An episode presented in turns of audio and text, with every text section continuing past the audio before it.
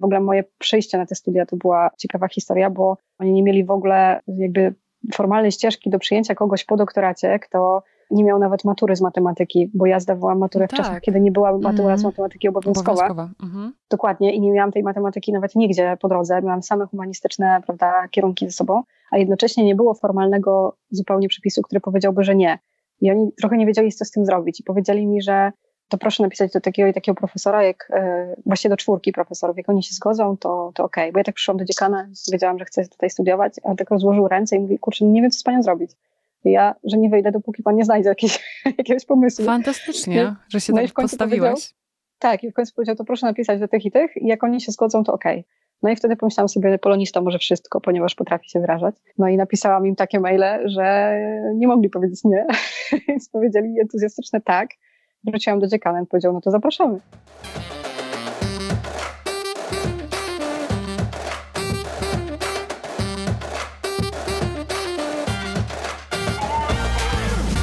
Cześć, tu Ania. Zapraszam do Pracowni Dziewczyn. Pracownia Dziewczyn to cotygodniowe rozmowy z dziewczynami i kobietami na temat edukacji. Edukacji tej szkolnej, czasem akademickiej, a już na pewno tej życiowej. Dokąd miała zaprowadzić, a dokąd zaprowadziła. O wyborach, o porażkach, o pracy kobiet, z kobietami i nad sobą. Dzisiaj w pracowni dziewczyn za sprawą mojej rozmówczyni spotykają się dwa być może pozornie tylko kontrastujące ze sobą światy. Humanistyczny i ścisły. A ściślej mówiąc, z jednej strony między innymi mamy doktorat z filologii polskiej, a z drugiej nowe technologie czy cyberbezpieczeństwo. W jej dotychczasowej ścieżce zawiera się, co już wspomniane, ale także kariera tłumaczki literatury pięknej, krytyka literatury i przekładu, taniec, podoktorski staż na Harvardzie, budowa radia dla najmniejszego komputera świata, studia na automatyce i robotyce na Politechnice Warszawskiej, czy praca w naukowej i akademickiej sieci komputerowej, w skrócie NASK, będącej państwowym instytutem badawczym zajmującym się m.in. cyberbezpieczeństwem i ochroną użytkowników. Wszystkie te dziedziny łączy Ines Okulska, absolwentka Uniwersytetu Adama Mickiewicza w Poznaniu, doktor filologii polskiej, ale i doktor kulturoznawstwa, absolwentka Europejskiego Uniwersytetu Wiadrina we Frankfurcie nad Odrą. W przeszłości wykładowczyni m.in. na Uniwersytecie Jagiellońskim w Krakowie, tłumaczka języka angielskiego i niemieckiego, ale jak się okazuje, zafascynowały ją nie tylko języki germańskie, ale też te służące do programowania, jak Python. Prywatnie mama gromadki szkrabów. Skąd w Ines pomysł studiowania kulturoznawstwa we Frankfurcie? Jak znalazła się na Harvardzie i jakie wrażenia zrobiła na niej ta jedna z najsłynniejszych uczelni świata? Co po tak humanistycznych kierunkach pociągnęło ją w stronę nowych technologii? Czym dokładnie zajmuje się w NASK-u i czym dla niej przy tak bogatej ścieżce naukowej jest edukacja? Między innymi o tym dzisiaj w pracowni. Ines Okulska. Ines, witaj w pracowni dziewczyn. Witam, bardzo chętnie odpowiem na te wszystkie bardzo ciekawe pytania. Powiedz mi tak na początku, przy tak właśnie bogatym CV, tak bogatej ścieżce naukowej, zawodowej, jak ty się odnajdujesz e, na urlopie macierzyńskim, na którym cię tutaj dzisiaj łapie? To jest mój drugi urlop macierzyński, więc z jednej strony jest on jeszcze większym wyzwaniem, bo teraz no, mój świat kręci się już nie tylko wokół jednego szkraba, ale jest nas więcej, bo jestem nie tylko matką, ale też muszę tu użyć najbrzydszego słowa świata, macochą e, na co dzień, bo oprócz dwóch córek jest jeszcze córka mojego męża. Więc rzeczywiście ten zestaw się powiększył. Tak, to, to jest większe wyzwanie, ale też nie ukrywam, że może ten entuzjazm pierwszego razu, kiedy wszystko jest nowe, jest teraz już troszeczkę ewentualnie mniejszy i trochę bardziej ciągnie mnie w stronę pracy, nie będę ukrywać, że tak sobie to wszystko zorganizowałam, że teraz, kiedy Maja, najmłodsza córeczka, ma trzy miesiące, to już codziennie przynajmniej na parę krótkich godzin zasiadam do tak zwanych swoich rzeczy, jednak dusza naukowca wygrywa i nie chcę już robić takich bardzo długich przerw. Po prostu naturalnie potrzebuję. Pierwsze dwa miesiące to były miesiące fizjologiczne i one już wybrzmiały i teraz nareszcie mózg się odkurkował, można ponownie pracować i, i, i jakoś tak czuję potrzebę korzystania z tego, więc z jednej strony jest duża radość z tego slow life po godzinie 15, mhm. kiedy się cieszę z bycia z rodziną, ale tak gdzieś między właśnie 11 a 15 codziennie staram się już ponownie zanurzać w swoich naukowych światach. A tobie trudno jest odpoczywać, czy myśleć o odpoczynku, że jakby, nie wiem, czy, nie wiem, czym jest dla ciebie taka praca, jakakolwiek twoja praca naukowa, jakakolwiek to by była godzina, czy y, dziedzina, czy to jest, y, czy to jest jakby pasja, czy ty widzisz w tym pracę i takie fizyczne, faktyczne, czy umysłowe zmęczenie później, czy to jest po prostu ty byś mogła to bez końca i bez żadnych urlopów i tak dalej? Zmęczenie jest, no bo nie oszukamy tego, a szczególnie z każdym kolejnym rokiem. Okazuje się, że ciąża 3 lata po 30 jest czym innym niż ciąża po 30 na przykład. E, że, że rzeczywiście to, to fizyczne zmęczenie wychodzi, ale to nie jest orka na ugorze, że tak powiem. To nie jest nic, co by mnie męczyło w takim sensie w niechcianej pracy. To jest świadomy wybór i, no i w zasadzie czysta przyjemność. Czasem się irytuję, że coś mi nie wychodzi przez 5 godzin, próbuję coś zaprogramować, a potem się okazuje, że zrobiłam literówkę i ta literówka waży więcej niż w tekście mm, literackim mhm. no bo tutaj po prostu program nie działa, albo nie działa tak, jakbyśmy chcieli. Więc czasem się człowiek irytuje, że, że tyle godzin zmarnowanych, czy, czy ten wysiłek właśnie nie, niewspółmierny do efektu. Ale to nie jest coś, w czym myślę w, w, takim trybie, o Boże, muszę pójść do pracy albo coś zrobić. To jest raczej przyjemność. I to, to, to twoje drobne przejęzyczenie, że niezależnie w jakiej godzinie, zamiast dziedzinie, było jak najbardziej na miejscu, gdyż e, no, macierzyństwo też ma to do siebie, że człowiek łapie te godziny, kiedy są. I tak jak przy pierwszym dziecku na macierzyńskim byłam wciąż na studiach, e, albo właściwie ponownie na studiach, bo wtedy właśnie e, studiowałam robotykę, automatykę. Byłam na drugim semestrze, właściwie zaczynałam trzeci semestr, kiedy się urodziła Iga. To wtedy na przykład w nocy, budząc się na karmienie, włączałam sobie wykłady i starałam się na przykład uczyć w tym czasie. Albo w ciągu dnia też na przykład karmiąc je. Przyglądałam właśnie jakieś zadania związane z tymi studiami, po to, żeby wykorzystać każdą chwilę. No i teraz trochę też tak jest, że jak e, położę dzieci spać, albo na chwilę same zasną, albo się czymś zajmą, to człowiek gdzieś tam wzrokiem wędruje po, po artykułach, po myślach z tym związanych. Więc myślę, że tak, no można to określić mianem pasji, bo chyba nie byłoby tego rozpędu, gdyby, gdyby nie pasja. No to fantastycznie, że moje przejęzyczenie tak w punkt, w punkt trafiło. A jak ty byłeś tak w wieku, może tak twoich córek, czy, czy dzieci, którymi się teraz otaczasz i tak dalej, to kim ty myślałaś, że chciałabyś zostać w przyszłości? Miałaś jakieś takie marzenia stricte dziewczęce, czy ciągnęło cię też do takich tematów stereotypowo chłopięcych? Jak to u ciebie było? Mam jedną bardzo obciachową anegdotę. To znaczy, kiedy miałam 4 lata, weszłam do kosza na śmieci i powiedziałam, że chcę być śmieciarką. No, zawód potrzebny. tak, tak, tak, ale też chyba wyobrażenie o jego wykonywaniu było trochę chybione. Ale pomijając to, to rzeczywiście dość wcześnie pamiętam, że wyrażałam takie, takie marzenie, że chcę zostać naukowcem. Nie do końca chyba rozumiałam, co to znaczy, ale coś czu czułam, że to będzie to. To się czasami wymieniało z byciem nauczycielem, ale bardziej jakoś to słowo naukowiec, nie wiem, miało w sobie chyba więcej magii. Jak ty sobie wyobrażałaś pracę naukowca czy naukowczyni, jak byłaś mała? Właśnie z czym, z czym e, to się wiązało? Chyba nie wyobrażałam sobie w ogóle pracy jeszcze wtedy. Aha. Nie wyobrażałam sobie, nie, to była chyba kwestia, była chyba kwestia tożsamościowa. Ja chyba chciałam po prostu być. Nie tyle właśnie robić to, co naukowiec, co po prostu być naukowcem. Mhm. E, więc chyba, nie wiem, to chyba miało taki e, czar jakiegoś magicznego prestiżu, jaki pojawia się być może w dzisiejszych, nie wiem, w dzisiejszym Harry Potterze, czy, czy takich klimatach dla, dla, dla młodzieży, prawda, że gdzieś tam widzą jakąś uczelnię, tak, tam, tam są jacyś magowie, czy jacyś prawda, ci naukowcy mhm. to, to, niemal magowie. Więc ja chyba tak to widziałam, chociaż to nie było związane z żadną tego typu narracją. Nie wiem, po prostu tak mi się wydawało, że bycie naukowcem to jest bycie kimś. I, i chciałam. Później im, im, dalej w las, czyli już powiedzmy późniejsza podstawówka, czyli liceum, no to już oczywiście zdawałam sobie sprawę, z czym to się łączy. I tu z kolei kojarzyło mi się z tym, że pracuje się nad tym, co nas pasjonuje właśnie. Mhm. I to się wydawało no, jedynym słusznym połączeniem ja byłam zazwyczaj trochę niepokorna, to znaczy bardzo właśnie taka buntownicza, nie lubiłam robić rzeczy, których, na które nie miałam ochoty. Byłam mistrzynią wagarów, muszę to powiedzieć, przyznać się. No e, fantastycznie, trochę... fantastycznie. tak, na przykład w czwartej klasie liceum miałam 250 godzin nieobecnych, prawda, w maturalnej klasie. Co, co ty robiłaś? Ty zajmowałaś się naukowo innymi rzeczami, czy... Absolutnie, chodziłam okay. z kolegami do sadu grać w Zośkę tak zwaną. Spoko. Jak tam ta matura poszła? No miałam średnią 5,5, więc chyba nie najgorzej. No, spoko. Ale miałeś taką, e, miałeś taką jakby kontrolę nad sobą, że wiesz kiedy, jakby wiesz, gdzie byś musiała się ewentualnie przyłożyć, jakby, że kiedyś Trochę trzeba wrócić tak. czy coś, czy, czy do nauki, czy i tak dalej, czy jak, jak to wyglądało? Trochę tak, ale ja też od początku miałam pewną łatwość w nauce, ale tak naprawdę z ręką na sercu to nie w nauce w sensie przyjmowania wiedzy, która na lata zostanie i którą można wykorzystać. To powiem trochę z, z żalem, ale, no, ale, ale nie ma co ściemniać. E, tak to wyglądało. Ja miałam dużą łatwość w okiełznaniu systemu, jakim jest edukacja. I po prostu miałam dużą łatwość w zdobywaniu tych sprawności czy tych punktów, których wymagano, e, wobec czego nie specjalnie się męcząc miałam tu piątki i szóstki. Czasami to trafiało w zainteresowania, jeśli dotyczyło przedmiotu, który mnie cieszył.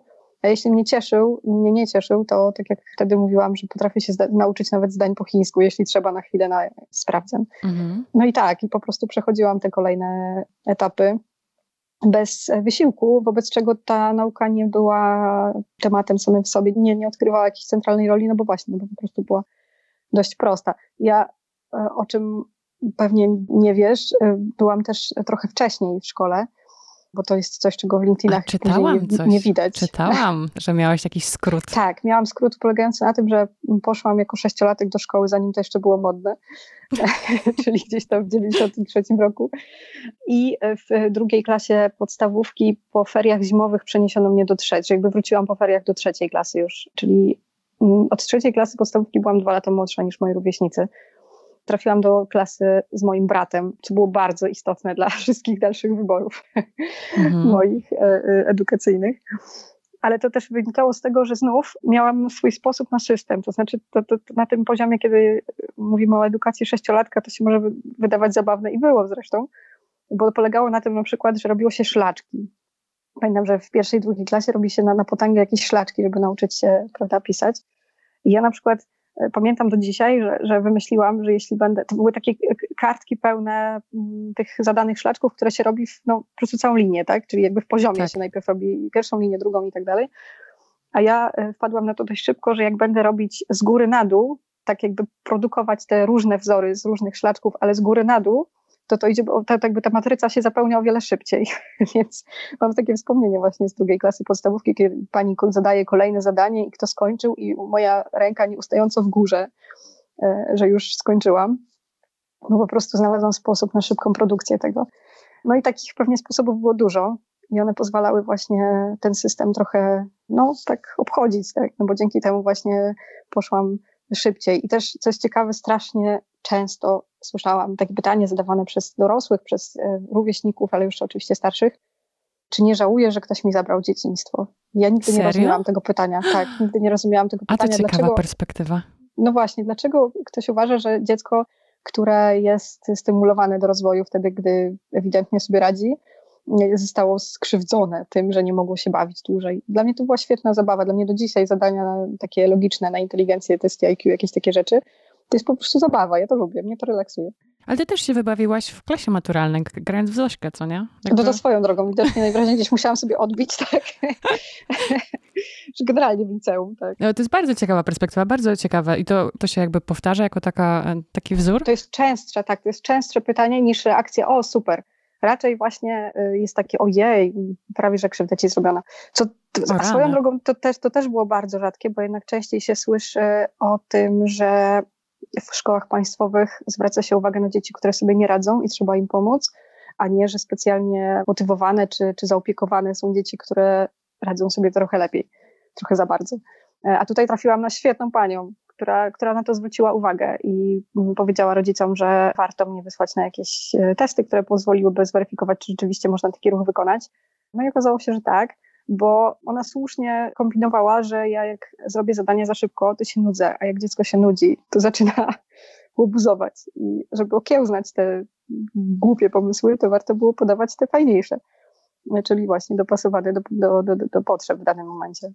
A to twoje e, przeskoczenie mm, klas, to jakby nie chcę, cię nie chcę cię się zapytać, skąd e, pochodzi twoja mądrość, czy podchodziła wtedy, Tylko chodzi mi o to też może, jak twoi rodzice zauważali twój potencjał? W sensie, czy na przykład w domu mówiono dużo o uczeniu się, o nauce, czy, czy na przykład próbowano zainteresować cię jakimiś tematami, czy mówiono tobie o świecie książek, że stamtąd można, wiesz, czerpać wiedzę i tak dalej.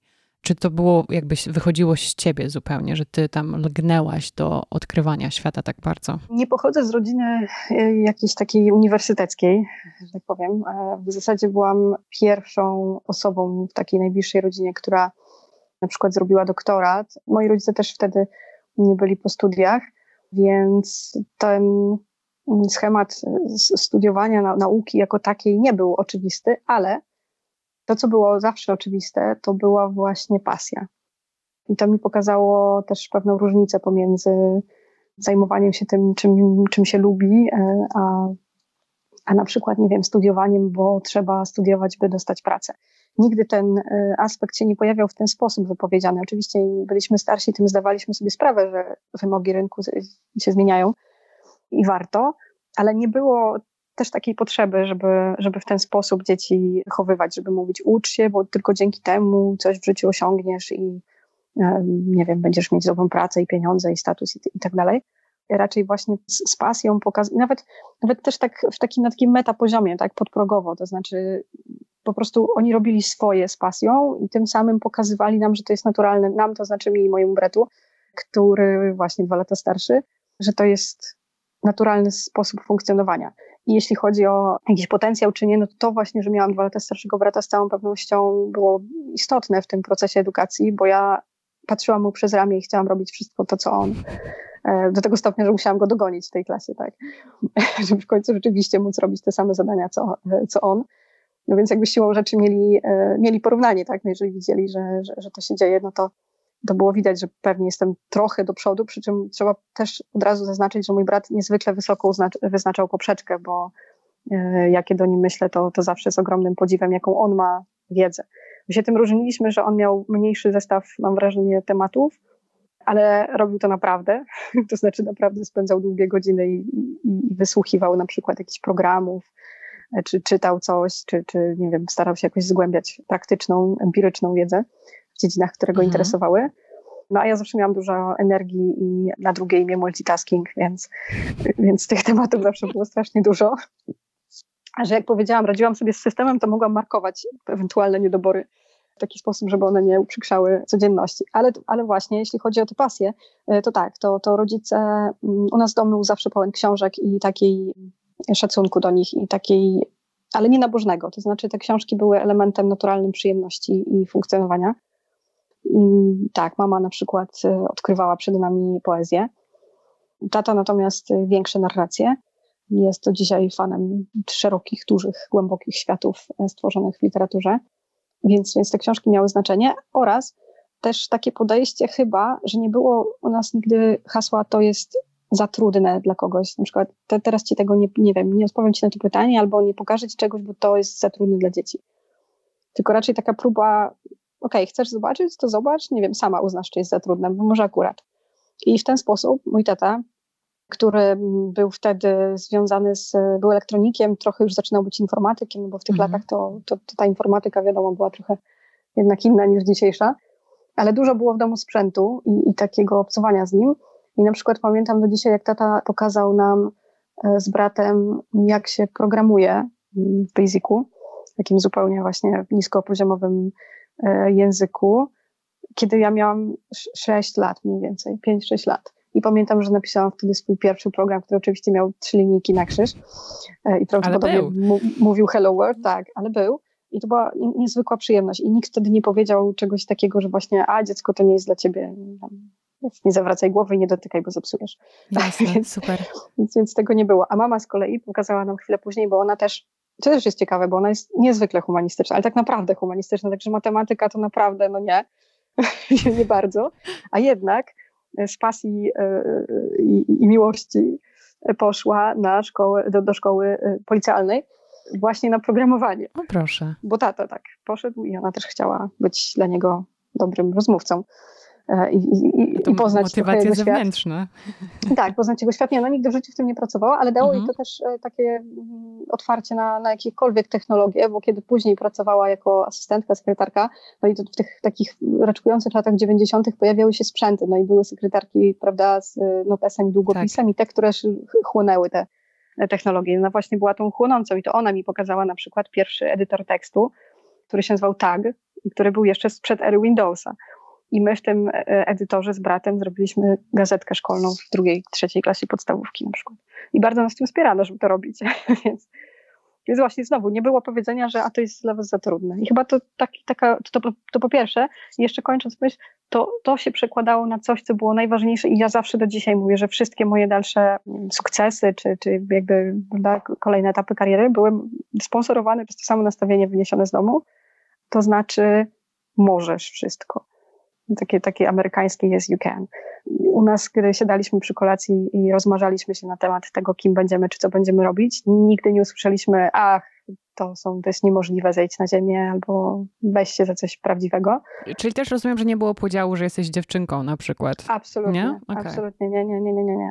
Nie, nie, nie. I właśnie wszystko, co sobie człowiek wymyślił, to siedzieliśmy i dobudowywaliśmy te wizje. I wtedy jeszcze to, jak, jak, jak powiedziałam, że nie wiem, chciałabym w, na, w pewnym etapie, tam gdzieś w drugiej klasie liceum, że a będę ambasadorem. Sobie wymyśliłam, pójdę na politologię i będę ambasadorem to natychmiast wyobrażaliśmy sobie, że będę tym najbardziej istotnym ambasadorem w ogóle całego świata. To który? Bo teraz świat się trochę zmienił. No na szczęście moje, moje pomysły na, na, na karierę też się dość szybko zmieniły, więc nie, nie musiałam stanąć przed tym wyborem. No, dynamika siłów Ale... na świecie się zmieniła, mam wrażenie, jeżeli chodzi o państwa różne. To prawda, dlatego to było bardzo słuszne, żeby się wycofać z tych pomysłów. W każdym razie tak, to zawsze było to samo, że zawsze, zawsze takie podejście, że na przykład tylko trzy osoby na świecie coś potrafią, dajmy na to. Mhm. I dlaczego wśród tych trzech nie mogę być ja? To są jakieś trzy. Ja jestem taką samą osobą jak te osoby i ja też mogę. Super. I, no właśnie, to, to myślę było ważniejsze niż wszystkie inne takie pragmatyczne rady pod tytułem ucz się, bo warto. Nie? A pamiętasz, czy teraz przychodzą ci na myśl może jeszcze jakieś inne wartości, które po prostu uważasz za bardzo cenne, wyniesione i z Twojego wychowania, z Twojego domu, może też coś, co teraz dostrzegasz i doceniasz może bardziej z perspektywy sama bycia, e, bycia mamą? Jest pewien problem, który zauważam w ogóle wśród e, znajomych rodziców, polegający na tym, że często rodziny są dwa plus jeden na przykład, czyli mamy jedynaków. I taki jedynak, e, jeszcze w, szczególnie w dużym mieście, gdzie za dużo wiemy, za dużo słyszymy, czyli boimy się go wypuścić tak, jak kiedyś byliśmy my wypuszczani w świat, prawda? Biegaliśmy mhm. po ulicach, podwórkach, całych miastach. Zaczynamy się zamykać, zaczynamy się trochę bać. No i taki jedynak bardzo często jest w częstszym kontakcie z dorosłym niż z rówieśnikami. No i pojawia się problem takiego, takiej animacji po prostu, że przyzwyczaja się do tego, że jest dorosły, który ma całą paletę pomysłów i będzie mu te pomysły podawać na tacy a dziecko będzie miało prawo wyboru w dodatku, więc będzie, ale prawo wyboru, które jest właśnie jednostronne, to znaczy jak ono coś wymyśli, to ten rodzic też mniej lub bardziej na to pójdzie, czyli takie wypracowanie kompromisu jak z rówieśnikami, że umówmy się na wspólną zabawę, nie funkcjonuje, ale też właśnie tak jak powiedziałam, ta gotowa paleta pomysłów i coraz częściej obserwuje się taki problem nudy i to taki dość szybko pojawiającej się, że nudzi mi się, zrób coś, drogi rodzicu, coś mi zaproponuj. To mam wrażenie, że w naszych czasach tego nie było, a na pewno w naszej rodzinie tego nie było, bo mówiło się o tym, że inteligentni ludzie się nie nudzą. O, I było to. Okay. Tak, i było, to, i było to powiedziane na zasadzie trochę takiej właśnie pewnie e, takiego wyzwania rzuconego, takiej wysoko za, za, zawieszonej, zawieszonej poprzeczki, tak. E, ale też, e, ale też było widać, że, że rzeczywiście, kiedy przychodzi chwila spokoju, to rodzice właśnie chwytają za ulubione książki, albo rozmawiają, albo coś, nie wiem, oglądają coś, robią swojego. Tata też przez długi czas zajmował się modelarstwem e, lotniczym i nas tym też zaraził swego czasu, głównie mojego brata, ale ja też się do tego bardzo chętnie przyklejałam i też mi to dało dużo takich technicznych e, zdolności. No więc właśnie, więc jakby zawsze było coś takiego, że, że coś się fajnego dzieje, że to nie było takie, że praca, a po pracy się zasiada, nie wiem, przed telewizorem i, prawda, skacze po kanałach po to, żeby ten telewizor nam coś zaproponował, tylko jakoś tak no, człowiek sobie szukał tych zajęć. No i właśnie wybrzmiewała ta wartość, jakby nuda. Nie chodzi mi o takie podejście, jak dzisiaj się mocno podkreśla, że musimy umieć się nudzić, w sensie takim, żeby nie narzucać sobie zbyt wielu zadań, prawda, nie, nie, nie pędzić za tak, deadline'ami i tak nie dalej. robić tylko, przez chwilę. Mm. Tak, tylko tu chodziło o pogodzenie się z tą nudą, nie? czyli jakby o bogate życie wewnętrzne.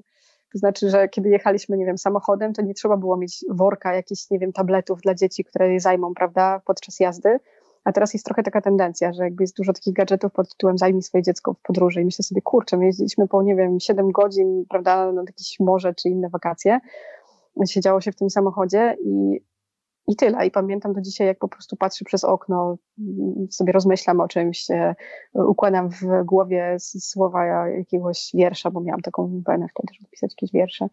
Albo coś sobie czytam, albo po prostu rozmawiam, albo nie wiem, po prostu właśnie, coś sobie, o czymś sobie myślę, coś zajmuję się sama jakimś swoim światem i nie ma tej potrzeby takiego właśnie zabawiania, że mama nudzi mi się, weź mi coś wymyśl.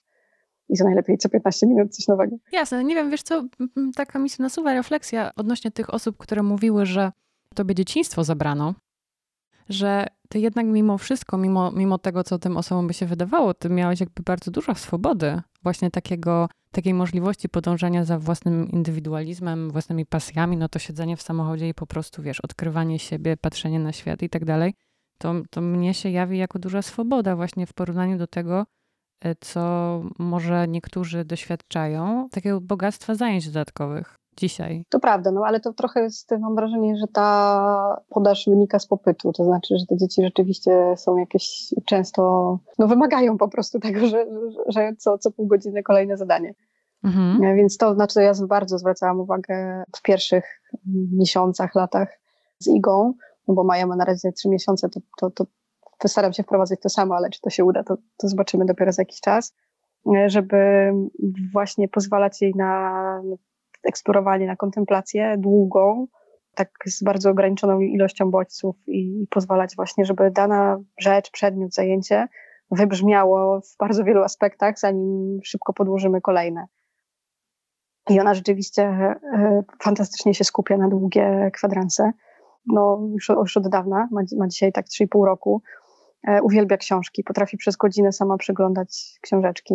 I w ogóle od początku książka to jest taki przedmiot, który ją cieszy. Jak przyjdę i powiem, że mam nową książkę, to ona wszystko rzuci i czytamy. to jest cudowne. To wyszło dość praktycznie, jeżeli mama też chce popracować w tym czasie, prawda? Tak, tak, tak, tak. No ale pewnie fakt, że jej mata y, do zabawy była umiejscowiona u, stóp długich regałów, pomagał dla niej. To było po prostu środowisko naturalne, tak. tak. No ale też, też właśnie, no mam nadzieję, że uda mi się te wartości przekazać, chociaż wiem, że w dzisiejszych czasach jest po prostu nam trudniej jako rodzicom pod pewnymi względami takie, takie podejście zachować, nie? że jakby to z jednej strony trochę są właśnie wymogi edukacyjno-rynkowe, z drugiej strony jakaś taka logistyka codzienna, szczególnie właśnie ja się wychowałam w mieście 20-tysięcznym, a sama jestem w Warszawie, więc no siłą rzeczy prawda jest inaczej. Zobaczymy, jak ten eksperyment się powiedzie. Chciałabym wrócić na chwileczkę do wątku um, o Twoim bracie. Mianowicie powiedziałaś, że um, Twój brat miał na Ciebie duży wpływ, jeżeli chodzi o jakieś Twoje decyzje, um, wybory życiowe, zawodowe i tak dalej. A jak to było wcześniej, kiedy Wy faktycznie znaleźliście się razem w klasie i z perspektywy brata, posiadanie siostry w tej samej klasie, uczenie się tego samego z kimś, kto jest e, jednak młodszy?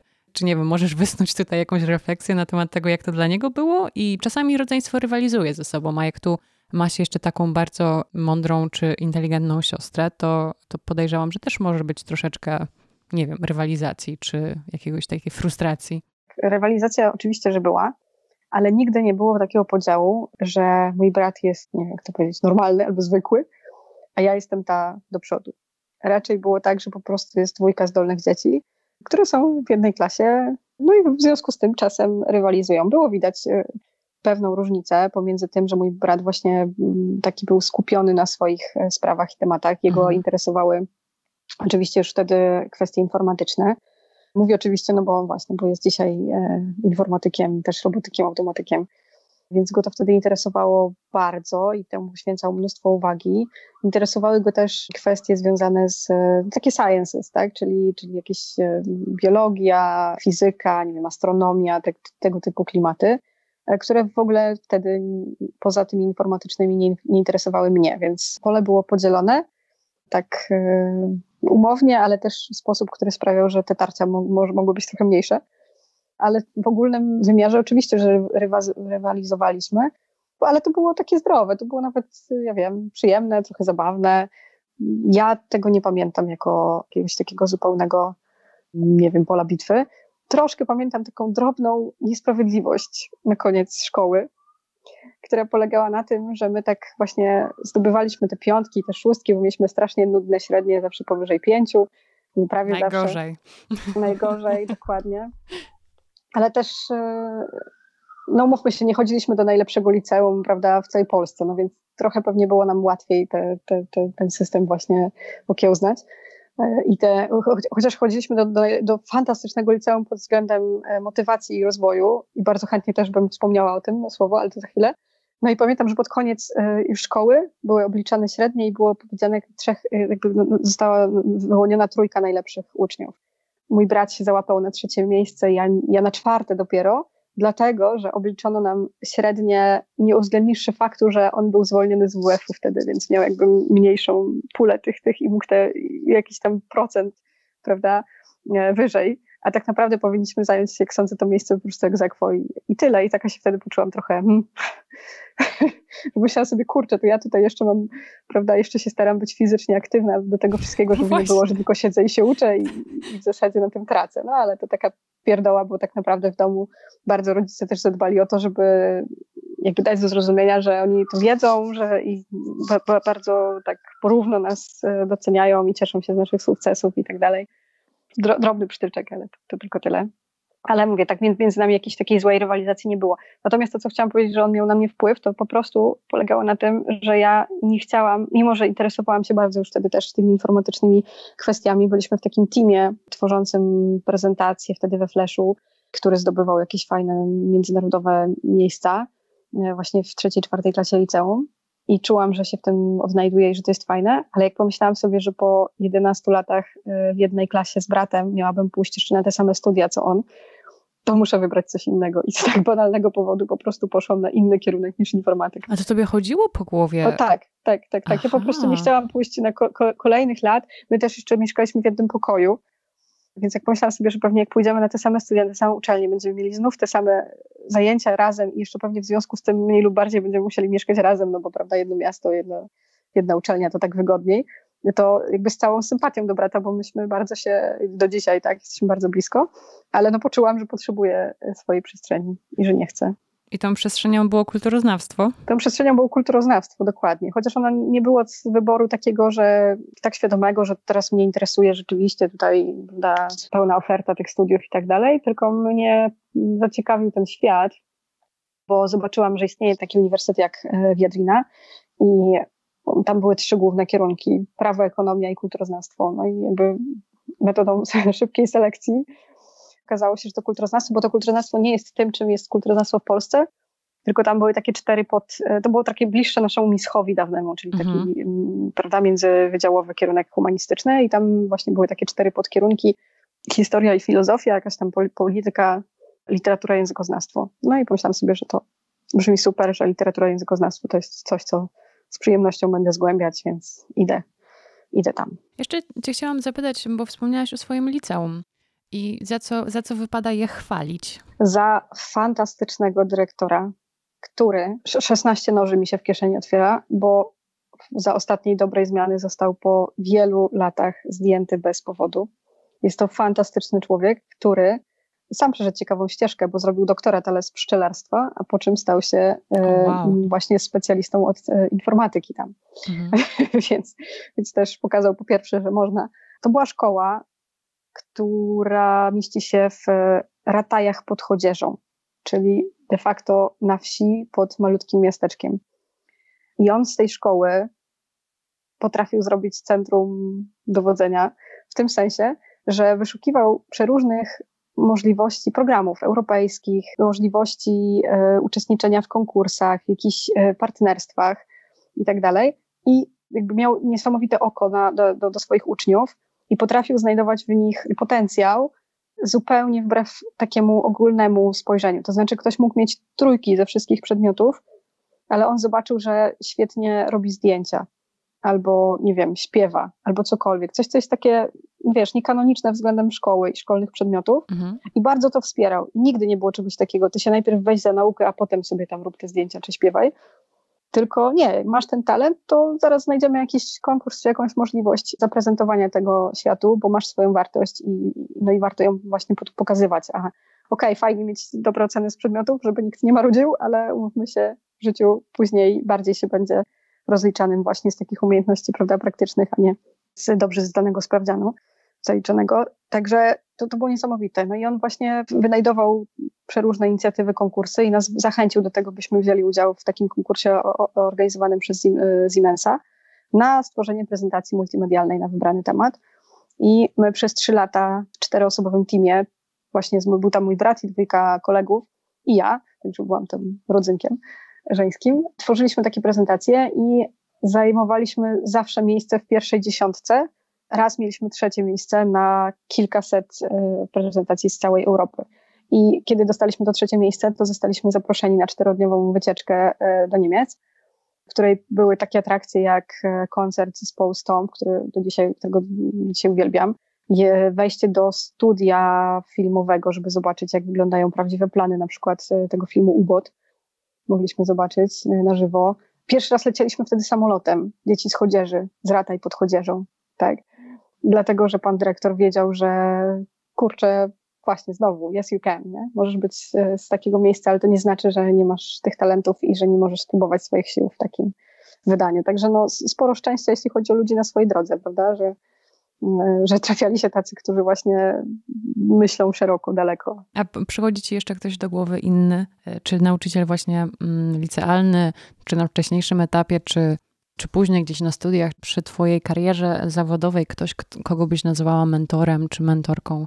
ktoś z jakimś takim dużym wpływem na, na Twoją edukację i na Twoje e, decyzje i tak dalej? Nie wiem, czy wpływem w takim sensie jakby się mogło kojarzyć. To znaczy, że zazwyczaj, kiedy masz mentora, no to, to może bardziej słuchasz tego, co on ci mówi, albo próbujesz może podążać podobną ścieżką.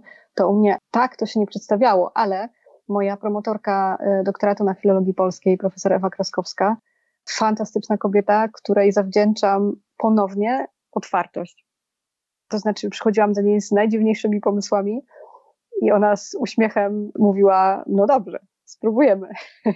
To jest właśnie fantastyczne, kiedy trafia się na takich ludzi, tacy yes people, nie? że najpierw powiedzą tak, a potem się zastanowią, czy na pewno.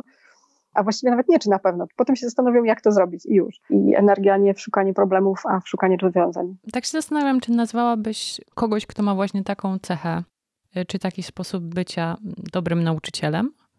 Jaką ty byś miała definicję dobrego nauczyciela czy dobrej nauczycielki? Chyba tak, chyba to powinna być osoba, która przede wszystkim nie przeszkadza, czyli nie, nie wyszukuje problemów, nie próbuje zniechęcić, przelać swoich obaw czy swoich e, niepewności na ucznia, tylko mądrze stoi z boku. Jak trzeba, to pomoże i złapie, ale, ale przede wszystkim otwiera drzwi i pozwala przez nie przejść. Wspomniałaś e, przed chwilą o dobrej zmianie tak. i o różnych e, zmianach e, ogólnie w edukacji. Jakbym miała możliwość e, postawienia ciebie w roli polskiej minister edukacji. O matko. Miałabyś jakieś pomysły na zmiany? Miałabyś jakieś pomysły, co dodać, co odrzucić, na czym się skupić, na czym się za mało skupiamy do tej pory, jeżeli chodzi o polski system edukacji? Tak, przede wszystkim brakuje aktualnych przedmiotów. I to nie myślę o takim trybie właśnie dodatkowych zajęć, które, za które się płaci w prywatnych szkołach i na które być może się chodzi lub nie, tylko właśnie wcielenie pewnych tematów do tego głównego nurtu, żeby one się znaturalizowały, żeby stały się tak oczywiste jak zajęcia z języka polskiego, czy, czy historii, czy biologii. I mam tutaj na myśli właśnie takie zetknięcie się z, no, z aktualnym światem, czyli z nowymi technologiami, z nowymi mediami, nie na poziomie ich tworzenia takiego informatycznego, bo ja wcale nie uważam, że wszyscy powinni być z tym zaznajomieni w takim pełnym wymiarze, że jakby jeżeli ktoś jest naprawdę humanistycznym umysłem i sobie z tym nie radzi, to jest, nie wiem, gorszy. Absolutnie nie.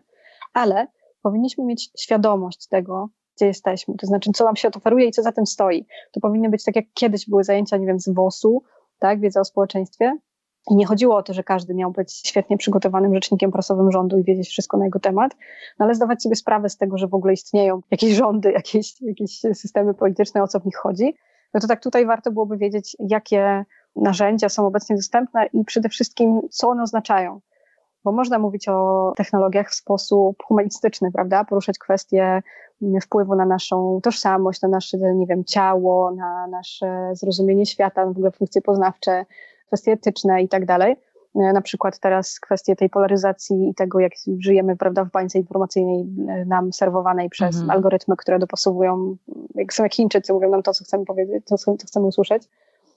Więc żeby sobie z tego zdawać sprawę, że to nie powinno być dla wybranych, dla zainteresowanych, tylko to powinna być już wiedza przekazywana po prostu w szkole i to od najmłodszych lat, bo te dzieci współczesne, one są bardzo chłonne i otwarte na to, ale robią to wszystko intuicyjnie i od strony takiej, wiadomo, gotowej aplikacji, a może niekoniecznie namysłu nad tym częścią, czego ta aplikacja jest. Tutaj bardzo bym na to stawiała i żeby to broń Boże nie byli nauczyciele, którzy zrobili sobie szóstą specjalność z podyplomówki zaocznej i trzy razy byli na wirtualnych zajęciach, spisali notatki i teraz odpytują z definicji. Super by było, gdyby to jednak mogły być na przykład osoby, jak powinien być jakiś system ułatwiający zatrudnianie takich osób, no nie wiem, praktyków, tak, którzy niekoniecznie muszą być ludźmi z, po, po studiach jakichś nauczycielskich, prawda, z tymi wszystkimi uprawnieniami, bo to po prostu zawęża strasznie pulę osób, które mogą no, dołączyć prawda, do tego procesu. A tak fajnie byłoby, gdyby przyszedł taki specjalista i raz w tygodniu, czy nawet raz na dwa tygodnie opowiedział coś prawdziwego, praktycznego. Oczywiście w, nie, że przyszedł i powiedział, co mu tam w duszy gra, tylko według jakiegoś wcześniej pewnie określonego planu, tak, tematycznego i tak dalej jakiegoś spójnego programu, ale jednak, nie, żeby to było po prostu powiedziane przez kogoś, kto to czuje i rozumie, żeby to nie było tak jak kiedyś raczkująca informatyka polegająca na tym, że właśnie ktoś sobie tam, nie wiem, polonista dorobił kompetencje i, i odpytywał z, z tych z, z, regułek, czym jest folder, czym jest ścieżka dostępu. No nie brzmi Bo to takie rzeczy. Nie, nie, ale takie, ale takie były, no właśnie. Tak, no. tak. A brakowało mm, tobie mm, czegoś w edukacji, tak z perspektywy patrząc dzisiaj na, na te szkoły, do których chodziłaś i można było cię jeszcze czegoś nauczyć wcześniej? Z całą pewnością. No i myślę, że to byłoby zawsze ten problem pragmatyki, czyli właśnie jakichś takich praktycznych e, umiejętności, które mo można by bardziej świadomie przekazywać, czy to w szkole, czy na studiach. To znaczy, z jednej strony mówi się, że studia mm, są jakby elementem naukowym, czyli powinno się zgłębiać, nie wiem, te teoretyczne podstawy, czy teoretyczne wymiary pewnych zjawisk, ale nic tak dobrze nie pozwala zrozumieć teorii, jak dobry, ciekawy przykład praktyczny. Więc myślę, że to jest ciągła bolączka na wszystkich etapach edukacji. Nie chcę powiedzieć, że ona jest wszędzie i zawsze, bo jest masa wybitnych nauczycieli czy wykładowców, którzy takie coś przemycają, ale to nie jest jeszcze ogólny standard. No, tego, tego ciągle jest po prostu za mało. I to niezależnie, czy mówimy o filologii polskiej, czy mówimy o robotyce, czy, czy automatyce, czyli jakby czymś, co się bardziej może kojarzy z e, praktycznym eksperymentem, bo równie dobrze na filologii polskiej może być tylko więcej zajęć e, z praktykami, e, z prawdziwym krytykiem literatury, czy, czy pisarzem. Właśnie, jeśli, jeśli z retoryki, to może z kimś, kto tę retorykę również e, wykorzystuje na co dzień a choćby prawnik albo negocjator, mediator, no prawda, jakby jest, jest duża, tak. duża pula możliwości i tego jest ciągle za mało. A w tym aspekcie było to inaczej na uczelniach, na których byłaś gdzieś za granicą? Nie chciałabym tak e, generalizować. To chyba po prostu zależy zawsze od e, jednostek, od tego, na jakim jesteśmy kierunku, kto na nim aktualnie jest i, i ile dostał swobody bo miałam bardzo dobre doświadczenia zarówno w Polsce, jak i za granicą i złe tu i tu, więc, mm, więc chyba to się porówno składa. Tak, tak, tak, tak, tak, tak. To, co mnie może uderzyło i co pewnie też może ciebie czy naszych słuchaczy ciekawić, to, to, to parę słów o Harvardzie i o pewnej różnicy właśnie, która mi się bardzo rzuciła w oczy pomiędzy tym funkcjonowaniem tam a u nas, to to, że byłam zaskoczona niskim poziomem wiedzy na temat teorii. To znaczy, ja akurat wtedy byłam tam jeszcze z ramienia humanistycznego na Wydziale y, Komparatystyki Literackiej i okazało się, że to, co u nas jest standardem, czyli jakieś y, nazwiska, teorie, tak, Barth, Foucault, o których czasami nawet nie warto wspominać, bo są tak oczywiści w pewnych kręgach mhm. tematycznych, czyli jeżeli jesteś wśród doktorantów na przykład takich y, literaturoznawczych, już z całą pewnością, gdyby ktoś z nas tego nie znał, nie wiedział, to siedziałby jak dyzma na przyjęciu i udawał, że jednak świetnie się orientuje, bo byłoby mu wstyd po prostu pokazać, że jest inaczej. A tam tego wstydu nie ma. Nie ma tej wiedzy często, ale też nie ma tego wstydu. To znaczy, kiedy zabrałam głos na jakichś, jakichś zajęciach czy na jakiejś konferencji takiej małej, wspominając właśnie coś tam o, chyba o Barcie, jakieś tam jakieś, jakieś ujęcie, które pasowało do danego tematu, myśląc, że wszyscy jesteśmy mm, na tym samym e, właśnie poziomie, no jeśli chodzi o konteksty, no to na przykład rozmówca zupełnie, zupełnie bez cienia żenady powiedział, e, przepraszam, jak? I wyciągnął tam długopis, żeby sobie dopisać nazwisko do sprawdzenia. muszę przyznać, że zbierałam szczękę z ziemi, kiedy okazało się, że to nie jest wyjątek, że, że tam byli e, doktoranci, którzy mieli właśnie pewne praktyczne umiejętności, to znaczy znali po siedem języków albo dziewięć, bo jako komparatyści podchodzili do tego bardzo praktycznie i poważnie. I to znali e, nie siedem europejskich języków, tylko oczywiście zawsze wśród nich był jakiś arabski, nie wiem, jakiś jeszcze chiński. Tak, niszowe. Tak, niszowy, te, żeby móc, tak, nie starogreka, no, prawda, żeby móc jakoś, jakoś tak e, rzeczywiście szerzej patrzeć na, te, na ten materiał badawczy. Ale jeśli chodzi właśnie o przygotowanie teoretyczne, to było o wiele słabsze. Nagle się okazało, że te nasze europejskie dysputy są na zupełnie innym e, właśnie poziomie odczytania, że troszeczkę tam mhm. wychodziło takie amerykańsko-centryczne podejście, polegające na tym, że, że jakby nie zawsze im się chce sięgać po taki pełny research, żeby zobaczyć, co jest na świecie, bo przecież tego jest tyle, że kto by to dał radę to my jednak wychodzimy z tego z, z, zupełnie innej perspektywy, prawda, że my musimy, nam, nie wiem, gdzieś może to jest kwestia właśnie takiego poczucia trochę innego, innej wartości czy pozycji w systemie. Mamy takie wrażenie, że no, są standardy i są takie, wiesz, minima, które trzeba E, mieć, a tam tego nie ma. Nie ma i też nie ma właśnie takiego zawstydzania osób w przypadku, gdy, gdy no czegoś właśnie. brakuje. Tak, bo to no, mnie, to, wiesz, jest, to, to mnie uderza inne. też w tej twojej historii, że ktoś po prostu, wiesz, zgłasza się, czy wstaje i tak oficjalnie, otwarcie mówi, że o, ja nie wiem, zapiszę sobie, możesz powtórzyć, to ja się tak. dokształcę. I wydaje mi się, że nawet tak we własnym kontekście, czy przypominając sobie moje studiowanie, Prędzej byłoby, że ktoś czegoś nie usłyszał, zapytał się znajomego z ławki i tak dalej, jakby nie tak, tak, mówiąc tak, tak. otwarcie, o niech mi ktoś to wytłumaczy tutaj na sali, czy wykładowca, czy miejmy dyskusję na ten temat, tak? Czy jeszcze jest może ktoś inny, kto tego nie wie? i wiesz, po, pociągnijmy ten wątek. No, no właśnie. Przy czym, no wiadomo, to jest z jednej strony, ja też miałam do, do dzisiaj, mam takie ambiwalentne odczucia, jeśli chodzi o, o ten wątek. No bo z jednej strony to jest fajne pod kątem właśnie takim personalnym, takim własnego rozwoju, żeby się nie hamować, nie pętać jakimś wstydem. I to jest okej. Okay. Z drugiej strony tam jest cienka granica pomiędzy wymówką, by czegoś nie robić, albo by nie sięgać właśnie szerzej dalej po inne konteksty niż te, które mamy przed nosem. Że jednak u nas mamy takie poczucie, szczególnie na przykład właśnie na takich kierunkach literaturoznawczych to było widać, że tam dogłębny research, takie oczytanie jest taką cnotą przekazywaną, prawda, y, dalszym pokoleniom, która no jednak jest w takiej nie, nie, niewypowiedzianej umowie wymagana. Jest jakiś taki etos y, tej naukowej pracy, a tego z kolei tam na Harvardzie nie widziałam.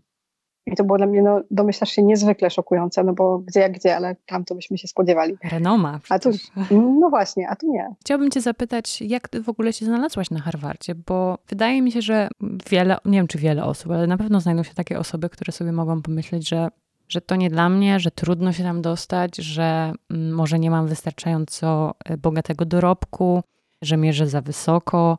Jak to było u ciebie? Będzie piękna historia z budującym morałem. Proszę, bardzo chętnie. Mianowicie Narodowe Centrum Nauki w Polsce e, oferuje doktorantom bardzo przyjemne stypendia. Te stypendia znacznie podnoszą standard życia doktoranta studiów humanistycznych, wobec czego są pożądane, ale wymagają e, odbycia stażu podoktorskiego gdzieś. I ten staż podoktorski trzeba sobie załatwić samemu. I trzeba oczywiście napisać e, fantastyczny projekt, który ucieszy recenzentów NCN-u a dodatkowe punkty dostaje się właśnie za y, zaproszenie z jednostki, no i to, żeby ona jakoś była kompatybilna z naszym projektem. No i bardzo mi zależało na tym stypendium. Miałam projekt y, doktoratu, wszystko przygotowane, no pozostawała kwestia tego stażu. Pomyślałam sobie tak, jest opcja jakiegoś stażu. Gdzie chciałabym go odbyć? No, pomyślmy szeroko, gdzie najlepiej byłoby odbyć taki staż? Bo mogę. Bo mogę. No gdzie? No, jakaś najfajniejsza uczelnia. No Harvard. No dobra no to Harvard. Napisałam maila do profesora, którego tam sobie namierzyłam, że jest taka sprawa, że zajmuję się tym i tym, robię to i to, tutaj jakiś CV, tu jakiś plan. Chciałabym odbyć taki staż e, podoktorski. No z kwestią tutaj e, finansowania nie ma problemu, bo to ze strony naszego, naszego centrum, bo to w ramach stypendium, tylko potrzebuję formalne zaproszenie. Po trzech tygodniach przyszło formalne zaproszenie. tak to się załatwia. I e, to podejście później przekazałam również swojemu mężowi obecnemu, który również jest e, naukowcem, niedawno habilitowanym w e, dziedzinie informatyki technicznej. Kiedy okazało się, że od lat czyta e, książki ulubionego profesora z MIT, czyli prawda, takiego technicznego Harvardu, który jest zafascynowany takiego pracą i, i tak dalej. No i e, dwa lata temu jechaliśmy do Stanów z pracy z innego powodu. No ale wtedy powiedziałam, wiesz co, napisz do niego, że chcesz się spotkać, porozmawiać o tym i o tym, przedstawić swoje dokonania. Robisz super fantastyczną rzecz i to, że ona jest w Polsce, to nie znaczy, że jest gorsza, czy że jest mniejsza, czy że mniej ciekawa. Mhm. Napisał, profesor się bardzo zainteresował. Później również padła kwestia takiego stażu, no już nie podoktorskiego, tylko takiego jeszcze trochę level wyżej. No i wystarczyła znów chwila rozmowy, by dostać zaproszenie na taki staż na MIT od wymarzonego idola profesora. A to jaki morał z tej historii? Morał z tej historii jest taki, że jeżeli robisz coś fajnego i jesteś w tym dobry, to znaczy, że możesz być tak samo ceniony na wielkich uczelniach, bo nasze bycie dobrym ma naprawdę wysoki poziom. Czego często nie zauważamy, bo nam się wydaje, że jeżeli coś tutaj robimy właśnie lokalnie, to to nie ma, nie wiem, potencjału tych znanych uczelni. Ale to wcale nie jest tak, my naprawdę jesteśmy często dobrzy. Tak jak, zresztą tak jak pokazywała ta historia z tymi teoriami czy, czy innymi, tak, że jesteśmy rzetelni, porządni i robimy kawał dobrej roboty. Jedyne co, to trzeba wyrazić to po angielsku, ale to w dzisiejszych czasach raczej nie jest wielki problem. I po prostu e, nie, nie bać się, no po prostu powiedzieć. Ci ludzie stamtąd nie przychodzą po nas, bo nie mają szans sami z siebie. No bo sorry, ale w tym oceanie, prawda, oni mają wielkie stany do przyczesania, żeby, żeby zauważyć mhm. jakieś wybijające się jednostki. Jeżeli my się nie wybijemy sami, i nie pokażemy, nie zgłosimy, po prostu nie podniesiemy ręki i powiemy, hej, tu jestem, jestem fajny, no to oni nie mają szans po prostu wszystkich wybitnych doktorantów, studentów, doktorów na świecie przeczesać, prawda, zobaczyć. Tak. Ale wystarczy tylko podnieść tę rękę i pokazać, dać im szansę w ogóle się zauważyć, żeby ta ewaluacja miała miejsce i, i często właśnie wyszła zupełnie na dobre, nie? Nagle się okazuje, że kurczę, taki w Polsce siedzi jakiś człowiek, który robi fajne rzeczy. Zapraszamy. Ale ty powiedziałaś, e, powiedziałaś o aspekcie mm, takiego rozczarowania na Harvardzie, ale chyba rozumiem, że całe doświadczenie byś polecała i Harvard też byś polecała, tak? Nie, no oczywiście. To, to rozczarowanie było tylko y, związane z tym, że wydawało mi się, że jeżeli u nas wszyscy zjedli wszystkie rozumy teoretyczne, to tam zjedli dwa razy więcej. tylko tyle, że, że jakby na tym poziomie y, mogłam czuć pewne rozczarowanie, że, że akurat w tym jednym aspekcie być może nie pójdę dalej, ale okazało się, że ich siła po prostu polega na czymś innym. To znaczy właśnie na takim warsztacie badacza trochę bardziej praktycznym, trochę interdyscyplinarnym bardziej niż u nas, może właśnie łączącym nieoczywiste spojrzenia. Tutaj była ta siła i tutaj y, stąd wynikały inspiracje, także ja wyjechałam stąd jak najbardziej zainspirowana i, i dokończyłam swój doktorat polski, bo ten staż podoktorski był de facto fragmentem e, mojego polskiego doktoratu też. Jest to też taki... Tak, ale to była filologia, filologia polska, prawda? Tak, filologia polska, mhm. tak, tak. Znaczy, bo też w ogóle gwoli ścisłości ja zrobiłam fizycznie doktorat w Niemczech i obroniłam go na pozytywną ocenę i tak dalej, ale fizycznie tego tytułu nie posiadam ze względu na formalia niemieckie. To znaczy oni o. zorientowali się po drodze, że te dziedziny są zbyt blisko siebie i że oni nie mogą wydać doktoratu w kulturoznawstwie, jeżeli ja mam doktorat z filologii polskiej. A, bo się pokrywają za bardzo. Tak jakby. U nas Aha. było to jak najbardziej hmm. możliwe, bo to jednak to są ciekawe. odległe kierunki. I mimo, że to były dwie różne prace, osobno napisane, tak, dwa razy tam po 250 stron napisanych, jedno po polsku, drugie po niemiecku, obronione egzamin i tak dalej, mhm. ale, ale jednak formalnie dla nich to jest zbyt blisko i oczywiście zorientowali się tak te pięć lat później, kiedy już byłam po ukończonym procesie. Spoko. ale nie mam im tego za złe, bo, nie, o tym, bo nie o ten tytuł tu chodziło, nie, nie muszę być kwadratowa. Wiedzę masz i tak. A wiedzę prawda? mam, e, tak. Formalnie w tych wszystkich właśnie systemowych punktach to fantastycznie grało, więc nie mam im tego za złe. A powiedziałaś, że nie chciałaś, jak wybierałaś sobie kierunek pierwszych studiów, to nie chciałaś iść za bratem ponownie, ciągle z tym bratem w parze w pewnym sensie. Pamiętasz taki moment, kiedy przyszła do ciebie ponownie ta myśl o studiowaniu właśnie kierunków e, ścisłych i pójścia w technologię, pójścia w automatykę i, i robotykę? Kiedy kończyłam doktorat y, z filologii polskiej, brat wymyślił, że byśmy razem coś zrobili, a mianowicie te radyjka do e, Raspberry Pi, do takiego mikrokomputera. On się nimi zajmował na od strony właśnie technicznej, bo sobie tworzył kolejne już e, wcielenia robotów, ale pomyślał, że fajnie byłoby gdyby, gdyby zaoferować taki produkt na Kickstarterze, czyli na tej platformie do, do zbierania pieniędzy na fajne pomysły, która niestety po prostu ciągle nie jest dostępna. I szukaliśmy, szukaliśmy rozwiązania, czym e, miałyby się wyróżniać, no i, i, i jakoś tak właśnie padł pomysł, by po prostu uczynić je e, estetycznymi, czyli elektronika, która niczym bielizna niewidoczna, ale ma być piękna, żebyśmy się lepiej poczuli. Sexy to brzmi. Prawda? A trochę tak w duchu Jobsa, który powiedziałby ci, że nawet te wszystkie śrubki, których w środku nie widzisz, też muszą być piękne, bo jego ojciec, tak. prawda, najpiękniejszą stronę biurka robił, te, czy tam szafę tę, która jest przy ścianie i nie widać. Tak, doświadczenie designu w naszym życiu. Dokładnie, tak. dokładnie, tak. Zrobiliśmy taki projekt, zaprojektowałam te radyjka, zaprojektowałam je w programie do rzeczywiście projektowania płytek, takim Eagle się nazywa, czyli to jest, prawda, program, który jest znany elektronikom, którzy ścieżki prowadzą do płytek, żeby to wszystko działało. Aczkolwiek ja je projektowałam no, pod kątem wyłącznie wyglądu, tak? Te ścieżki tam nie miały e, praktycznego zastosowania po tej stronie akurat designerskiej. Pod spodem było to, co działało. Ja się wtedy wyżyłam w tym projekcie pod kątem design thinking, właśnie e, wymyślenia produktu, e, tak, trochę takiej próby narratologii tworzenia, no bo stworzyliśmy filmik, który miał zachęcać do kupna. To jest jeden z najważniejszych elementów na Kickstarterze, to jest promocja i właśnie stworzenie jakiegoś krótkiego wideo. Więc to wszystko zostało tam zrobione. Okazało się, że fajnie trafiło, bo sprzedaliśmy tego ponad 700 sztuk. No dzisiaj z czystym sumieniem mogę powiedzieć w zasadzie zupełnie niepotrzebnej rzeczy, ale bardzo, bardzo ładnej, bo ona technologicznie okazała się później wcale jednak e, nie aż tak dobra, ale to nie miało znaczenia. To, to, to, to, to cieszyło nas i cieszyło tych, którzy ją otrzymali, także nie, nie, nie było tutaj żadnego oszustwa ani niczego. Było, było to bardzo ciekawe. Doświadczenie też dla mnie właśnie pod kątem takiego promocji, marketingu i tak dalej. Mm. I przez chwilę e, ta, ta promocja też y, przeszła y, na nas. To znaczy, zaczęto się nami interesować, że, że coś takiego powstaje. No i między innymi powstał taki artykuł na tym portalu In Poland, który ja wtedy, który to portal ja wtedy subskrybowałam, więc jak zobaczyłam własne nazwisko, prawda, tam, no to było wow, wow to było super. Tak. tak, tak, tak.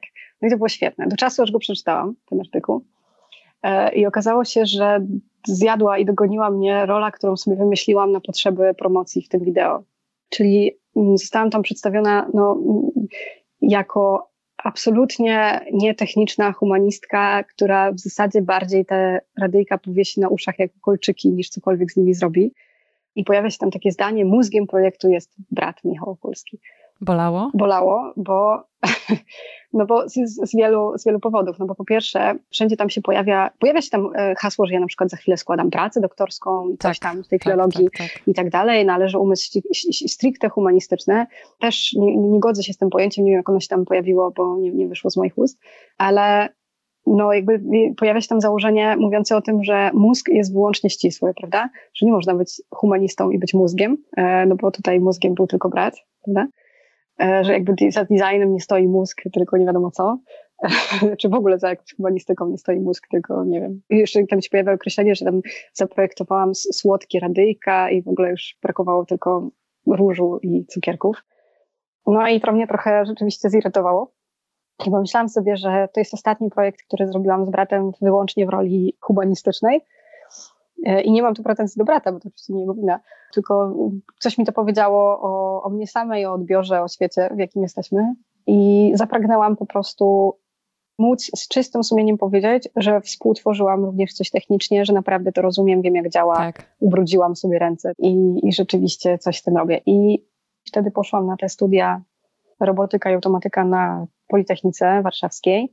E, żeby było zabawniej, poszłam na studia dzienne, mając lat 30 czy tam 29, e, będąc już adiunktem, czyli po doktoracie, będąc już adiunktem w Polsko-Niemieckim Instytucie Badawczym w Słubicach, jakieś skromne 400 kilometrów dalej, ale ponieważ tam było mniej dydaktyki, a więcej pracy badawczej, to byłam w stanie to połączyć i pomyślałam sobie, że zrobię ten szalony krok i pójdę właśnie na zwykłe studia dzienne, takie wiesz, z, z językiem obcym i WF-em do zaliczenia. takie, takie prawdziwe. Razem ze, bez, bez tak, ze studentami prosto po maturze. Dokładnie Prawie. tak. Znaczy to były, no, magisterskie, to magisterskie okay. więc, tak, więc ale, tak, ale oni byli średnio 10 lat młodsi ode mnie. No, no, no, to miałam na myśli. Tak, dokładnie. Średnio 10 lat młodsi ode mnie. Znaczy ja mam też zaletę na wtedy, że dość młodo wyglądałam, więc wizualnie nie odstawałam aż tak bardzo. Ale no, niemniej jednak szybko wychodziło to, że jesteśmy mm. gdzieś indziej. E, tym bardziej, że właśnie chwilę później zaszłam w ciążę, więc jeszcze byłam studentką dzienną, starą, prawda, i jeszcze z brzuchem. Na pierwszych zajęciach technicznych ze wstępu do robotyki zgłosiłam się do samodzielnego projektu i wykorzystałam te radyjka, żeby stworzyć taką fotopułapkę, taki projekt fotopułapki. Wyobraźmy sobie, że mamy domek jednorodzinny, właśnie rozstawiamy fotopułapkę, która w nocy, jak jakieś zwierzyna, nie wiem, będzie podchodziła pod dom, to mhm. zrobi jej zdjęcie to zdjęcie prześlę nam e, na komórkę razem z powiadomieniem. Wiele elementów technicznych trzeba było ze sobą zgrać, żeby taki takie urządzenie stworzyć. Dla mnie też było ważne to, że te elementy zewnętrzne, te, te, te, te fotokomórki, były też znów ładne, miały specjalnie zaprojektowane na w domu, mieliśmy drukarkę 3D, więc wydrukowałam sobie obudowy do tego, które by miały taki fragment przeźroczysty i tam eksponowały tego pięknego motylka. Żeby pokazać, że właśnie potrafię też wykorzystać w praktyce ten, ten projekt, to jakby musiałam sobie sama coś chyba udowodnić i, i udowodniłam, tak. A później po roku zadzwoniłam do, do, do, do, brata, znaczy nie po roku nie rozmawiania, tylko po roku pojawił się taki pomysł. Tak. Zadzwoniłam do niego i powiedziałam, słuchaj, może ty byś przyszedł na doktorat tutaj. Bo tak wiedziałam, że on trochę chciał, trochę coś i mówię, chodź, będziemy razem w ławce, będzie fajnie że po tylu latach to już było fajne. Ja Jednak rzeczywiście przyszedłem tam na doktorat. Tak, i, i rzeczywiście razem siedzieliśmy w tej jednej ławce na, tych zajęciach i to było super. Ty się te, te kilka lat temu na, tym, na tej magisterce właśnie z takiego powiedzmy stereotypowo ścisłego mm, kierunku i stereotypowo męskiego e, może też kierunku jak ty się tam odnajdywałaś? Słyszałaś coś a propos tego, że no, a propos swojej płci, powiedzmy, co się zdarza często na uczelniach e, przy studiowaniu takiego kierunku typowo, powiedzmy też w wielkim cudzysłowie, niekobiecego, cokolwiek by to miało znaczyć? Jeśli chodzi o podejście takie, to doświadczyłam wyłącznie dobrego. Fantastycznych kolegów, fantastycznych wykładowców którzy z ogromnym uznaniem raczej odnosili się do tego, że tam jestem, kiedy dowiadywali się, że w ogóle jestem właśnie po filologii polskiej, że jestem starsza, ale właśnie przychodzę z jakiejś innej ścieżki, no to raczej dużo podziwu, dużo fajnej energii. Kiedy przyszłam w ciąży, a potem byłam na macierzyńskim, nie robiłam sobie przerwy. Znaczy wzięłam formalnie urlop dziekański po to, żeby nie musieć zrobić tam sześciu przedmiotów w jednym semestrze, bo sześciu bym nie dała rady, ale zrobiłam powiedzmy cztery. A tam mhm. był taki fajny tryb, że na, mimo dziekanki można było nadal robić przedmioty, żeby nie tracić e, ciągłości.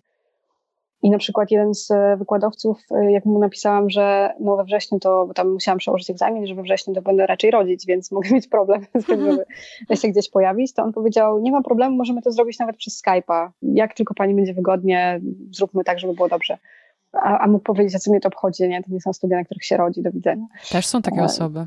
Są, ale ja tam, na, na, tym wydziale, wydziale elektroniki i technik informacyjnych na takie nie trafiłam. To jest, tam byli sami fantastyczni ludzie. W ogóle moje przyjście na te studia to była y, ciekawa historia, bo też rozwalający trochę system, bo oni nie mieli w ogóle jakby formalnej ścieżki do przyjęcia kogoś po doktoracie, kto nie miał nawet matury z matematyki, bo ja zdawałam maturę no tak. w czasach, kiedy nie była matura mm. z matematyki obowiązkowa. obowiązkowa. -hmm. Dokładnie i nie miałam tej matematyki nawet nigdzie po drodze. Miałam same humanistyczne prawda, kierunki ze sobą, a jednocześnie nie było formalnego zupełnie przepisu, który powiedziałby, że nie.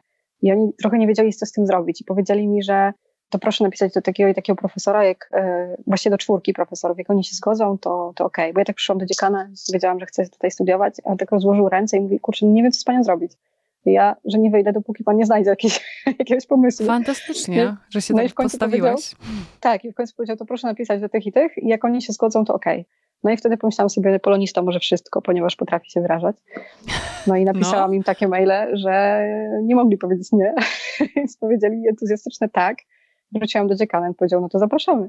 To super historia. No bo też sobie myślę, mogliby powiedzieć na przykład to, mm, jak nie ma się studiów kierunkowych wcześniej, to, że na przykład jakiś egzamin wstępny, nie? Bo coś takiego. No właśnie. No. Nie. Hmm. Uznaliśmy Ciekawe. wspólnie, że przychodzę jako świadoma osoba po doktoracie, jednak umieąca się uczyć i tak. jakby, prawda, wiedząca o co chodzi w uczelni, uczeniu i żeby nie przychodzę tam leserować, tak jak taki być może czasem zagubiony student po, po liceum.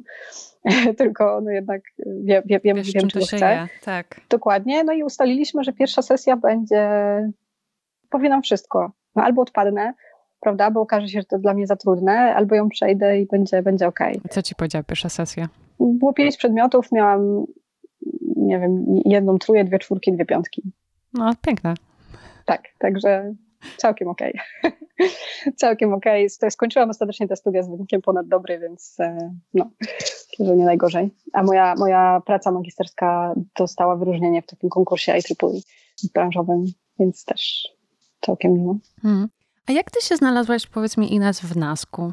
To historia mówiąca coś o stereotypach w edukacji. Słucham, słucham, I'm all tak. ears dlatego że, bardzo skracając, nie byłam fizycznie obecna na jednym z przedmiotów, na którym e, powinnam być obecna. To wtedy właśnie trafiało w ten macierzyński. To był przedmiot, który się łączył z drugim wspólnym projektem. Ja ten projekt zaliczyłam wcześniej, No, wykłady nie są obowiązkowe, więc ja wtedy no, wiadomo, miałam pewną trudność z pojawianiem się regularnym, ale zapomniałam, że ten wykładowca może nie kojarzyć, jakby nie musi pamiętać, że jest taka studentka, która zaliczyła to już wcześniej i warto byłoby mu chociaż się o tym, prawda, chociaż mhm. mu o tym mhm. przypomnieć, żeby podczas wystawiania ocen nie, nie zechciał wpisać tam jakiejś nieładnej oceny. Ale przypomniałam sobie o tym tak mniej więcej w maju, pod koniec, prawda, semestru letniego. No i napisałam znów jakiś kwiecisty mail, żeby go przekonać, że kurczę, żeby dał mi szansę, prawda, no bo jakiś taki bardzo zacięty profesor mógł powiedzieć, że chyba sobie ja robię i w ogóle co to za podejście i prawda, zapraszam za rok, nie? No ale nie, tutaj, e, tutaj wykładowca odpisał, że no to zapraszam na konsultację, sobie tam przejrzymy ten projekt, wyjaśnimy, ale ogólnie okej. Okay. Mhm. I wyznaczył jakiś termin. A ja wtedy mu odpisałam, że nie mogę wtedy przyjść w tym terminie, ponieważ jadę na konferencję. I no nie jest to najbardziej oczywista, i to, to, to mam na myśli, że, że, że to dotyczy trochę systemu i stereotypów, mm -hmm. nie jest to najbardziej oczywista odpowiedź studenta. Studenci zazwyczaj nie jeżdżą na konferencje, więc e, ów wykładowca zainteresował się, czy to za studentka jeździć na jakieś konferencje. I e, ponieważ no, nie nazywam się Jan Kowalski, tylko nazywam się Ines Okulska, jest to zestawienie, które jest e, dość unikatowe w Google'ach, to bardzo łatwo po prostu zobaczyć, kto zacz.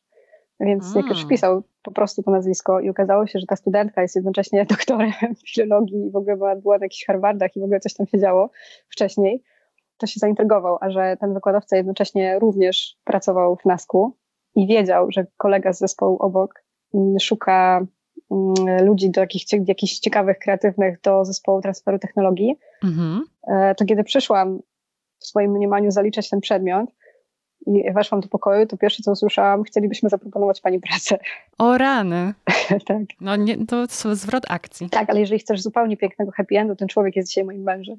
Fanfary? tak. O rany. Boże, jakie piękne scenariusze życie pisze. Prawda? A ktoś mógłby powiedzieć, że, powiedzieć, że starasz się wymigać od tego zaliczenia? Albo że utrudniasz, nie? Bo... nie? W sensie jakby, że jeszcze tak, nie, nie tak. pasuje ci w innym terminie. Tak, Trzeba tak. tak zupełnie iść na rękę.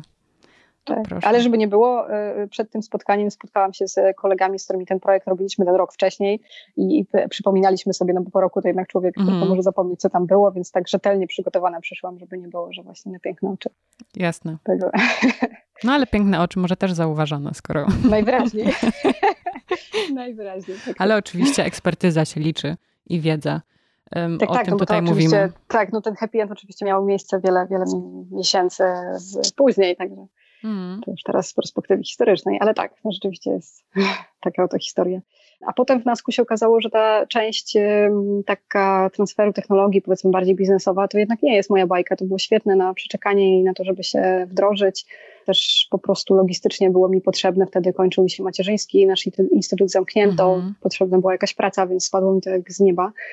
Tym bardziej, że znowu w Nasku fantastyczny, fantastyczni ludzie i fantastyczny kierownik, mężczyzna, który bardzo rozumiał fakt, że mam roczne dziecko i przychodzę do pracy świeżo z rocznym dzieckiem, co wiadomo, że będzie miało swoje konsekwencje. Będę co chwilę, nie wiem, się spóźniać, nie wiem, tak, nie będę nieobecna, będzie się coś działo. On dbał o to, że kiedy na początku pracowałam na pół etatu, czy tam jakąś część etatu do godziny 15, to on 15.1 przychodził i mówił, co ty tu robisz, masz natychmiast iść do dziecka. Fantastycznie. Tak, to było, to było super. Ale potem zaczęło mi brakować jednak nauki i przeszłam do. Zaczęłam się wdrażać bardziej, wraz, że właśnie kończyć te studia, więcej już wiedzieć i, i umieć i wdrażać bardziej w dziedzinę, którą dzisiaj jest moją dziedziną, czyli przetwarzanie języka naturalnego, automatyczne, komputerowe.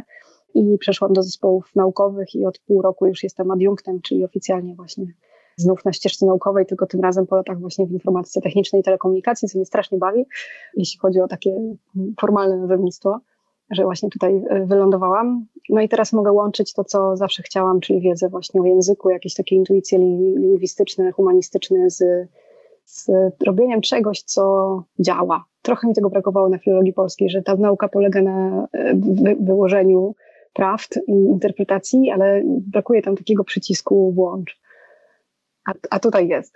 I ostatnio właśnie robiłam bardzo fajne badania na materiale literackim i to już jest w ogóle spełnienie moich y, marzeń i pasji, żeby móc właśnie łączyć, tak już w pełni łączyć te dwie rzeczy. Ale to chyba, chyba nie, niekoniecznie się tak często może zdarzyć, prawda? I to jest fantastyczne nie, ja chyba w tej historii. chyba w czepku urodzona, no. tak, ja wiem. Miałam na swojej drodze fantastycznych ludzi zawsze i to te, te zwroty akcji to zawsze były właśnie związane z, z, no, z super ludźmi, którzy, na których miałam szczęście trafić.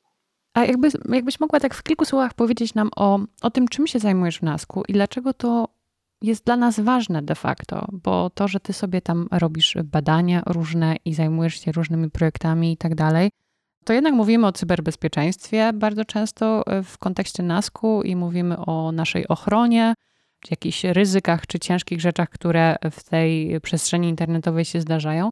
Jaką ta praca Twoja ma, ma ważność, jeżeli chodzi o powiedzmy Jana Kowalskiego, użytkownika internetu? To znaczy tak, działy stricte zajmujące się cyberbezpieczeństwem to nie są, e, to nie są moje działy, to odsyłam do mojego męża. To jego praca ma wpływ na Kowalskiego, bo sprawia, że Kowalski ma dostęp do internetu niezakłócony niczym, przed tymi atakami, o których nawet sobie nie zdaje sprawy. E, bo cały czas jest to tak monitorowane i utrzymywane w, we właściwym poziomie. To, co natomiast, e, to czym ja się zajmuję, to są bardziej nie tyle rzeczy związane, nie zawsze może rzeczy związane z bezpieczeństwem, co z wygodą e, mhm. pragmatyką, bo NLP, czyli właśnie to przetwarzanie mm, języka się pojawia na przykład w przetwarzaniu dokumentów i na przykład takie projekty związane z, no, z oprogramowaniem, które nam ułatwia codzienne funkcjonowanie, też w urzędach i całą tą digitalizację która się szczególnie okazała istotna w ostatnich miesiącach pandemii, tak. pandemii dokładnie, więc, więc tutaj dokładamy swoje cegiełki. Oraz e, biorę też udział w ciekawym projekcie. Mamy taki, e, taki dział dyżurnet, który się zajmuje wychwytywaniem e, pornografii dziecięcej, incydentów z tym związanych. Mhm. No i właśnie teraz tworzymy narzędzia, które będą pomagały odnaleźć takie fragmenty automatycznie, zdejmując tym samym e, ogromny, jakby część, może bo cał, całkowicie się tego nie da zrobić, ale częściowo przynajmniej ciężar e, obcowania z tym, z pracowników ludzkich, tak, no bo jednak to musi być niezwykle wykańczająca psychicznie praca, jeżeli samodzielnie musisz oddzielać ziarno od plew i właściwie nie wiadomo, co tu jest bardziej ziarnem, a co, co, co, co plewami i to jest na mhm. pewno strasznie trudne żeby się z takimi treściami, prawda, na co dzień spotykać. Oczywiście, tak. Tak, tak, tak. Więc to, co my robimy, to staramy się stworzyć takie algorytmy, które pozwolą e, to pierwsze sito przynajmniej przekazać maszynom i już tylko w jakimś tam mniejszym wymiarze sprawdzenia, by znów nikogo z kolei nie oskarżyć bezpodstawnie zostawić właśnie człowiekowi. A masz jakieś na dzień dzisiejszy marzenia związane ze swoją pracą albo takie mm, drogi rozwoju, którymi byś chciała e, podążać? E, byłam dwa lata temu na, e, w Stanach i między innymi na Stanfordzie. I tam jest taki bardzo fajny zespół ludzi zajmujących się no, digitalizacją humanistyki i właśnie automatycznym przetwarzaniem języka w kontekście e, prac humanistycznych.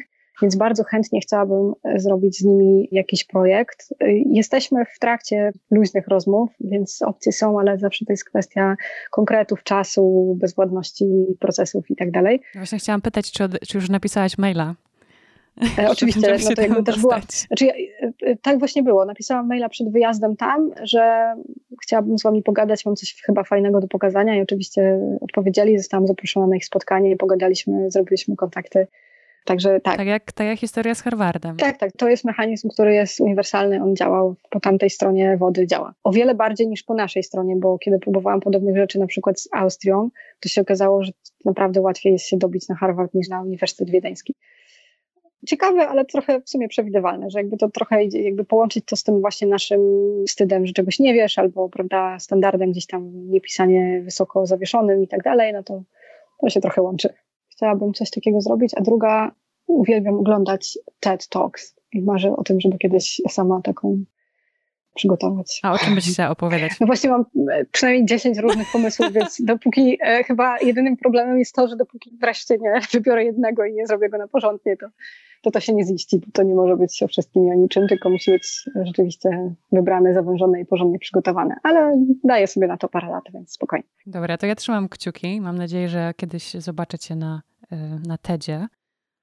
Chciałabym Cię zapytać, tak już zbliżając się do końca naszej rozmowy, o, o to, co z perspektywy właśnie Twoich wyborów, Twojej ścieżki, mm, tych historii, które mm, się Tobie przydarzyły, ale którym też pomogłaś się y, bardzo przydarzyć, co byś mogła powiedzieć dziewczynom, które właśnie. Mm, właśnie ciężko nawet jest mi powiedzieć, e, chciałyby podążać, czy podążają podobnymi ścieżkami do Twoich, bo Twoje są e, bardzo takie, no, e, zmienne i aż nieprzewidywalne miejscami. Ale może coś jako taka po prostu starsza koleżanka, która przeszła i studia, i ma doktorat, i studiowała różne kierunki. Może jesteś w stanie powiedzieć coś, co doda różnym dziewczynom otuchy albo e, po prostu będzie taką wiedzą, do, e, której one jeszcze jakby nawet nie mogą mieć, bo te doświadczenia studiowania na przykład i tak dalej, czy pracy zawodowej są po prostu przed nimi? Myślę, że e, przede wszystkim żaden nasz wybór nie musi być ostateczny i moja historia to pokazuje i znam sytuacje, w których jak ktoś zaczął jakąś ścieżkę, to z takiego poczucia obowiązku jej dokończenia brnie w to, mimo że nie ma na to ochoty. Więc ja bym chciała powiedzieć, że nie ma takiego wieku, w którym nie możesz tej ścieżki zmienić, jeżeli czujesz, że powinnaś że można pójść na studia dzienne, mając lat 30, pewnie 35 i to też jest ok.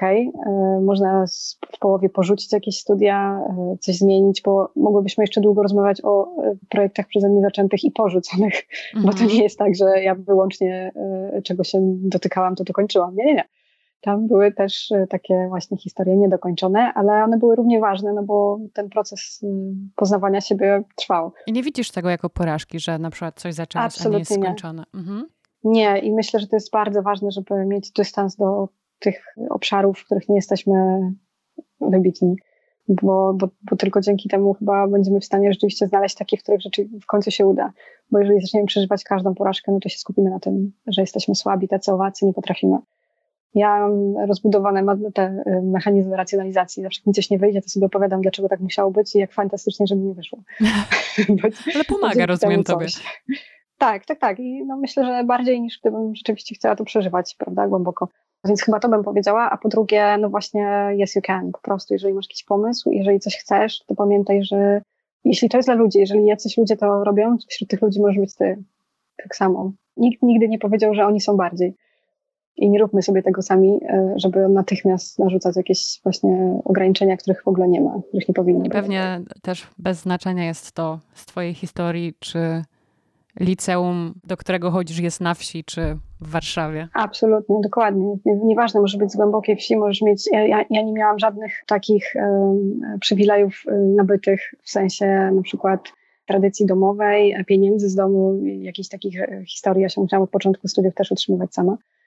I okej, okay, to jakby niech to nie będą wymówki dla naszego, nie wiem, strachu czy lenistwa. Na koniec, Ines, chciałabyś e, polecić jakąś książkę do takiego alternatywnego mm, kanonu lektur, albo nie książkę, może też w ogóle coś e, innego, z czym warto jest się według Ciebie zaznajomić, może jakąś sylwetkę naukowczyni czy naukowca, coś, co, co ciebie inspiruje? Podejrzewam, że strasznie dużo takich rzeczy, ale tak na już, na świeżo, dwie osoby, które zajmują się trochę podobnymi rzeczami i czasem występują równolegle. Jeden to jest Paweł Tkaczyk i to jest człowiek od marketingu i reklamy, ale napisał fantastyczną książkę pod tytułem Narratologia. I to jest książka, którą można zarówno pokazywać filologom polskim, e, żeby się dowiedzieli czegoś o narracji ciekawszego niż, albo równie ciekawego z innej perspektywy, e, ale też ludziom na, na, na co dzień, e, którzy chcieliby na przykład stworzyć opowieść o tym, co robią, albo o sobie samym, prawda? W dzisiejszych mediach to bardzo ważne, żeby umieć coś takiego robić. Fantastycznie pokazane mechanizmy narracji, również jeżeli wcale się tym nie chcemy zajmować, ale po prostu chcemy coś więcej wiedzieć o tym, jak to wygląda, to to jest tak dobrze napisane, że to się no, rzeczywiście czyta. Więc bardzo polecam. Wersja krótsza, ale trochę w temacie, to jest Kamil Kozieł i jego wystąpienia dotyczące sztuki prezentacji. No są tak genialnie zrobione i tak praktyczne, że to, to już jest w ogóle must, must see było w zasadzie każdy z nas musi dzisiaj coś gdzieś prezentować, a w dobie pandemii i pracy zdalnej to już chyba podwójnie, więc bardzo, bardzo polecam. Szczególnie właśnie y, takie na YouTubie dostępne jego wystąpienia. Jeden to, to, jedna to właśnie taka mowa z TEDa, a, a druga to z, chyba z InfoShare, mojej ulubionej konferencji, na której właśnie też um, mówił o tym, jak stworzyć prezentację, która nie jest mailem. Bardzo praktyczne. Ines Okulska. Ines, dziękuję Ci serdecznie za tak fantastyczną rozmowę, pełną anegdot e, z Twojego domu, o Twojej e, relacji z bratem i bardzo, mam nadzieję, inspirującą dla wielu dziewczyn. To ja również bardzo dziękuję za zaproszenie. Nie wiem jeszcze, jak nie znalazłaś, ale to bardzo, bardzo miłe. I mam nadzieję, że, e, że mogłam pomóc może komuś, uwierzyć w siebie. Jeśli chociaż jednej dziewczynie, to już będę bardzo się cieszyć. Także dziewczyny, działajcie. Zresztą panowie też. Niech to będzie uniwersalne. Dzięki bardzo za rozmowę. Dziękuję. I w ten oto sposób dziewiąty odcinek drugiego sezonu Pracowni dobiega końca. Zapraszam na Instagram Pracowni Dziewczyn, Pracownia Dziewczyn Pod i do kontaktu mailowego pracownia dziewczyn podcast małpa gmail.com. Jeśli spodobał Ci się ten odcinek, znalazłaś w nim, czy znalazłeś w nim coś wartościowego, podziel się nim z innymi, oznaczając instagramowy profil pracowni. Dzięki, że jesteś. Do usłyszenia.